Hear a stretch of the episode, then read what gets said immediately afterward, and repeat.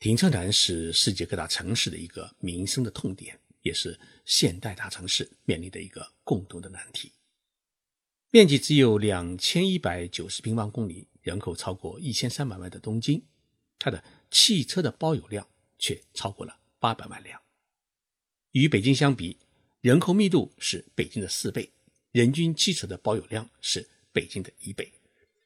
但是东京的道路啊，远没有北京那样宽广，单向的双车道就可称得上是宽马路或者主干道，多数呢是弯弯曲曲的小路。即使如此啊，东京也并没有限制外地车辆进城，也不实行单号、双号行驶。无论是大货车还是小轿车还是摩托车，无论何时都可自由上路、自由进入东京。所以说啊，东京是一个典型的人多车多、地少路窄的一个大城市。就这么一个国际大都市，它有一个奇怪的现象，就是不堵车。同时呢，在马路上面还几乎看不到一辆违章停放的车辆。道路畅通，首先要做到道路上没有违章停车。那么，东京的八百多万辆汽车都停在哪里呢？这是我今天啊想跟大家聊的一个话题：东京是如何解决城市停车难问题？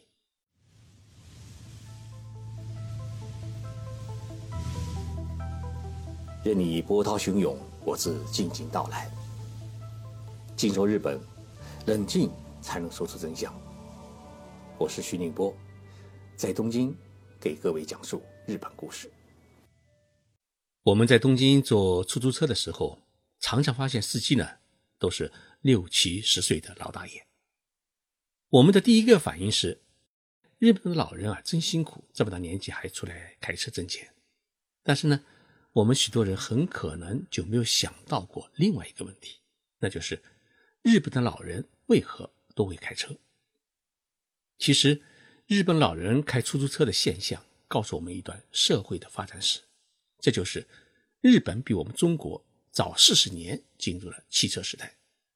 也就是说，我们小时候渴望买一辆自行车的时候，日本人已经开始买汽车。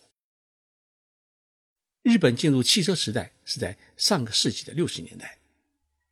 喜欢按部就班做事的日本人，在汽车还没有完全普及的情况之下，首先想到的是如何从法律层面上来规范国民对汽车的渴望与城市交通管理的矛盾的问题，以便建立起一个有秩序发展的汽车时代。日本人想出的一个办法是，先要解决城市的停车问题。其次，才鼓励市民买车。一九六二年六月，我还没有出生的时候，日本国会呢就制定了一部车库法。这部车库法规定呢，汽车拥有者他必须要拥有固定的汽车的存放的场所，不能将道路作为汽车的存放场所，违者呢将受到重罚。说的明白一点，就是你在买汽车之前啊。必须先要确保自己有固定的车位。去警察署申领牌照的时候啊，必须要提供停车位的证明，并由警察呢实地进行调查确认以后，才可以给你登记发牌照。当然，固定的停车位可以是自己拥有的，也可以是租借的。那么车辆买好以后啊，停车位证明它的标志呢，必须要贴在。汽车的后挡风板的玻璃的左上角或者右上角这个醒目地方，以便呢随时检查。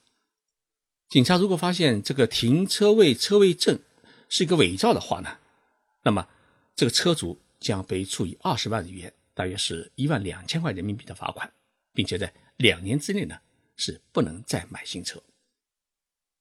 当时日本的经济界呢，尤其是日本的汽车行业。对于这一部法律的出台啊，提出了强烈的反对意见，认为这样的做法将阻碍汽车产业的发展，影响日本国民呢尽快进入个小康社会。但是，日本政府的执政者他更多的是考虑到整个城市的一个有序的发展，不能以城市堵车来换取一部分人实现私家车的梦想。这条法律颁布至今啊，已经过去了半个多世纪。日本呢，至今还没有改动过一个字，依然按照这部法律在实施。现在看来啊，这一部车库法的制定是日本城市管理的一个成功之作，它避免了后续补课带来的巨大的经济损失和社会资源的浪费。围绕城市停车问题，日本先后推出了八部法律，其中《城市规划法》中有这么一条明确规定：在新建或者改建建筑物时，必须按建筑物的使用性质配备相应数量的停车位。譬如，东京市中心地区每两百五十平方米的一个建筑面积，必须要配一个车位；一般地区呢是每两百平方米配一个车位。不足整数的按整数计算。另外呢，总建筑面积在两千平方米以上，位于市区的学校、图书馆以及公寓住宅楼，每三百平方米啊必须配备一个车位。那么周边地区每两百五十平方米必须配备一个车位。如果不达标的话，就不允许开工建设。在东京市中心一些特别繁华和拥挤的路段，那么。政府呢是倡导小而分散的原则，特别鼓励经营者呢多建一种立体式的停车场，甚至鼓励私人呢将自己的宅基地改建成为一个小型的停车场。我们亚洲通讯社办公楼边上就有一个小停车场，只能停三辆车，就是一户人家搬迁以后改建的。从以上的讲述当中，大家可以知道，日本政府解决城市停车问题啊是法律先行，而且是严格执行。那么，如果在东京违章停车的话，将会面临什么样的处罚呢？很简单，普通轿车违章一次就罚款一万五千日元，大约是九百块人民币，并扣两分。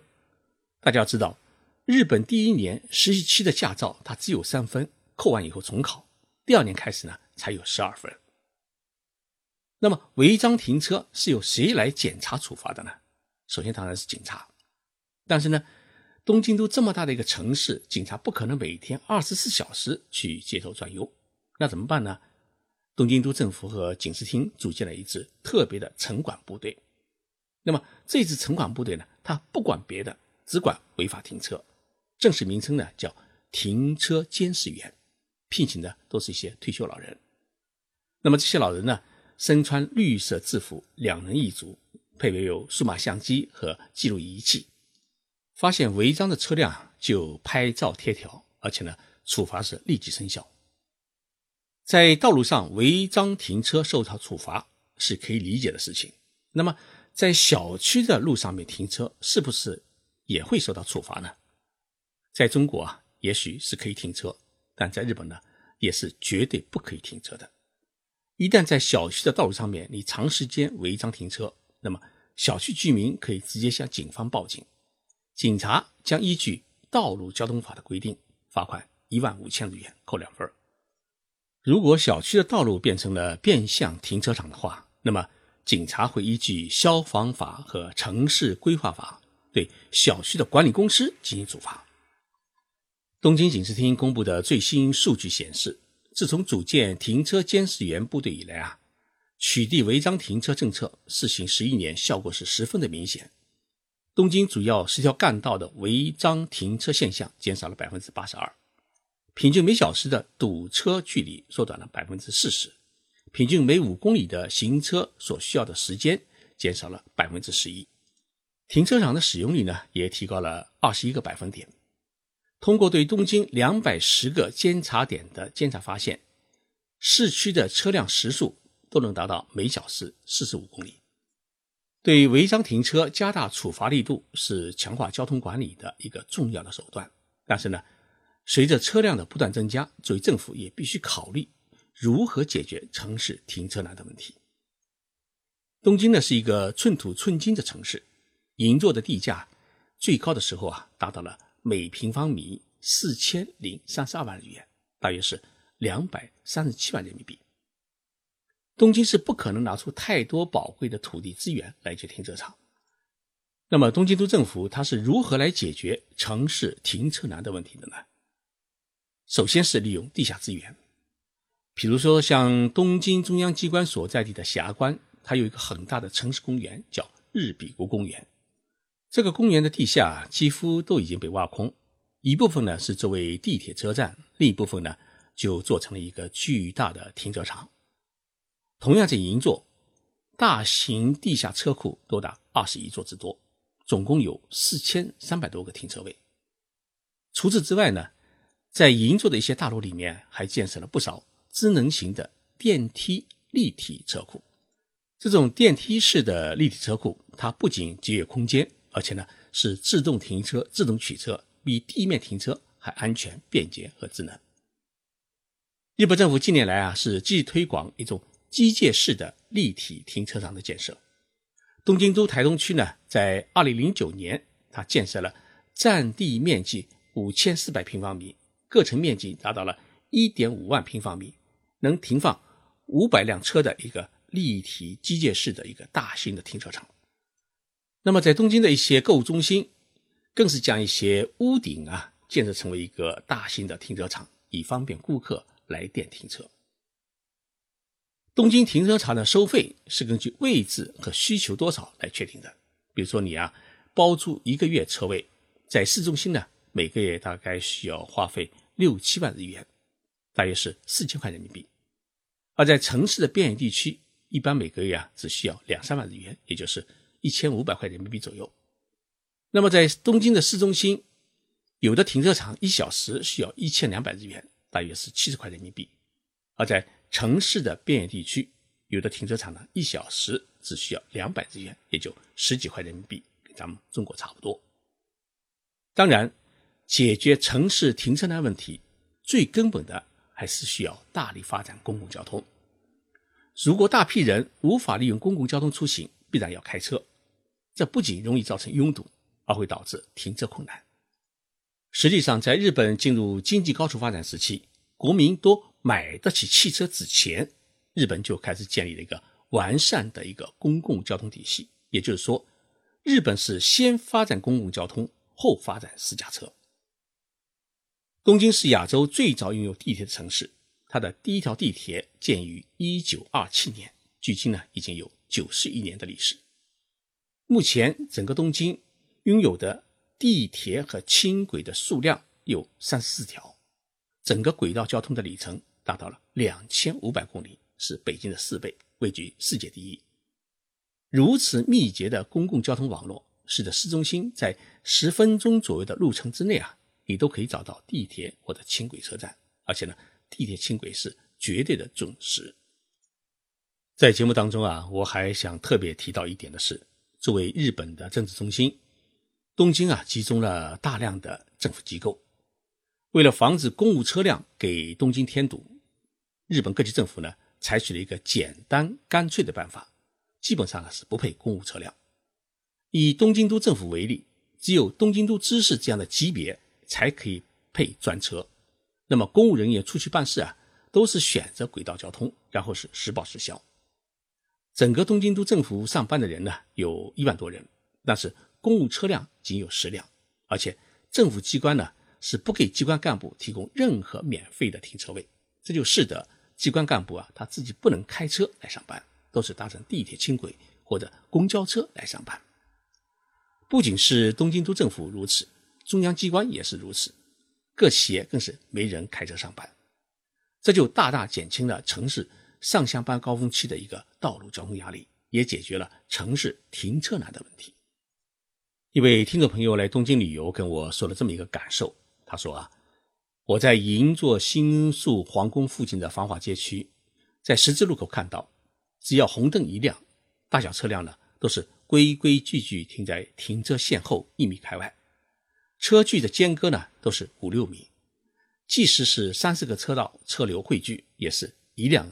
跟着一辆是直线运行，没有谁呢变道穿插抢行，也听不到喇叭声催人让道。绿灯一亮呢，车流是飞驰而过，很难见到拥堵的现象。放眼望去，无论是车道边、人行道上面，都见不到一辆汽车是随意停放的。无论大小车辆，都规规矩矩停在收费的停车场或者路边的停车格里面，或者停在自家小楼下。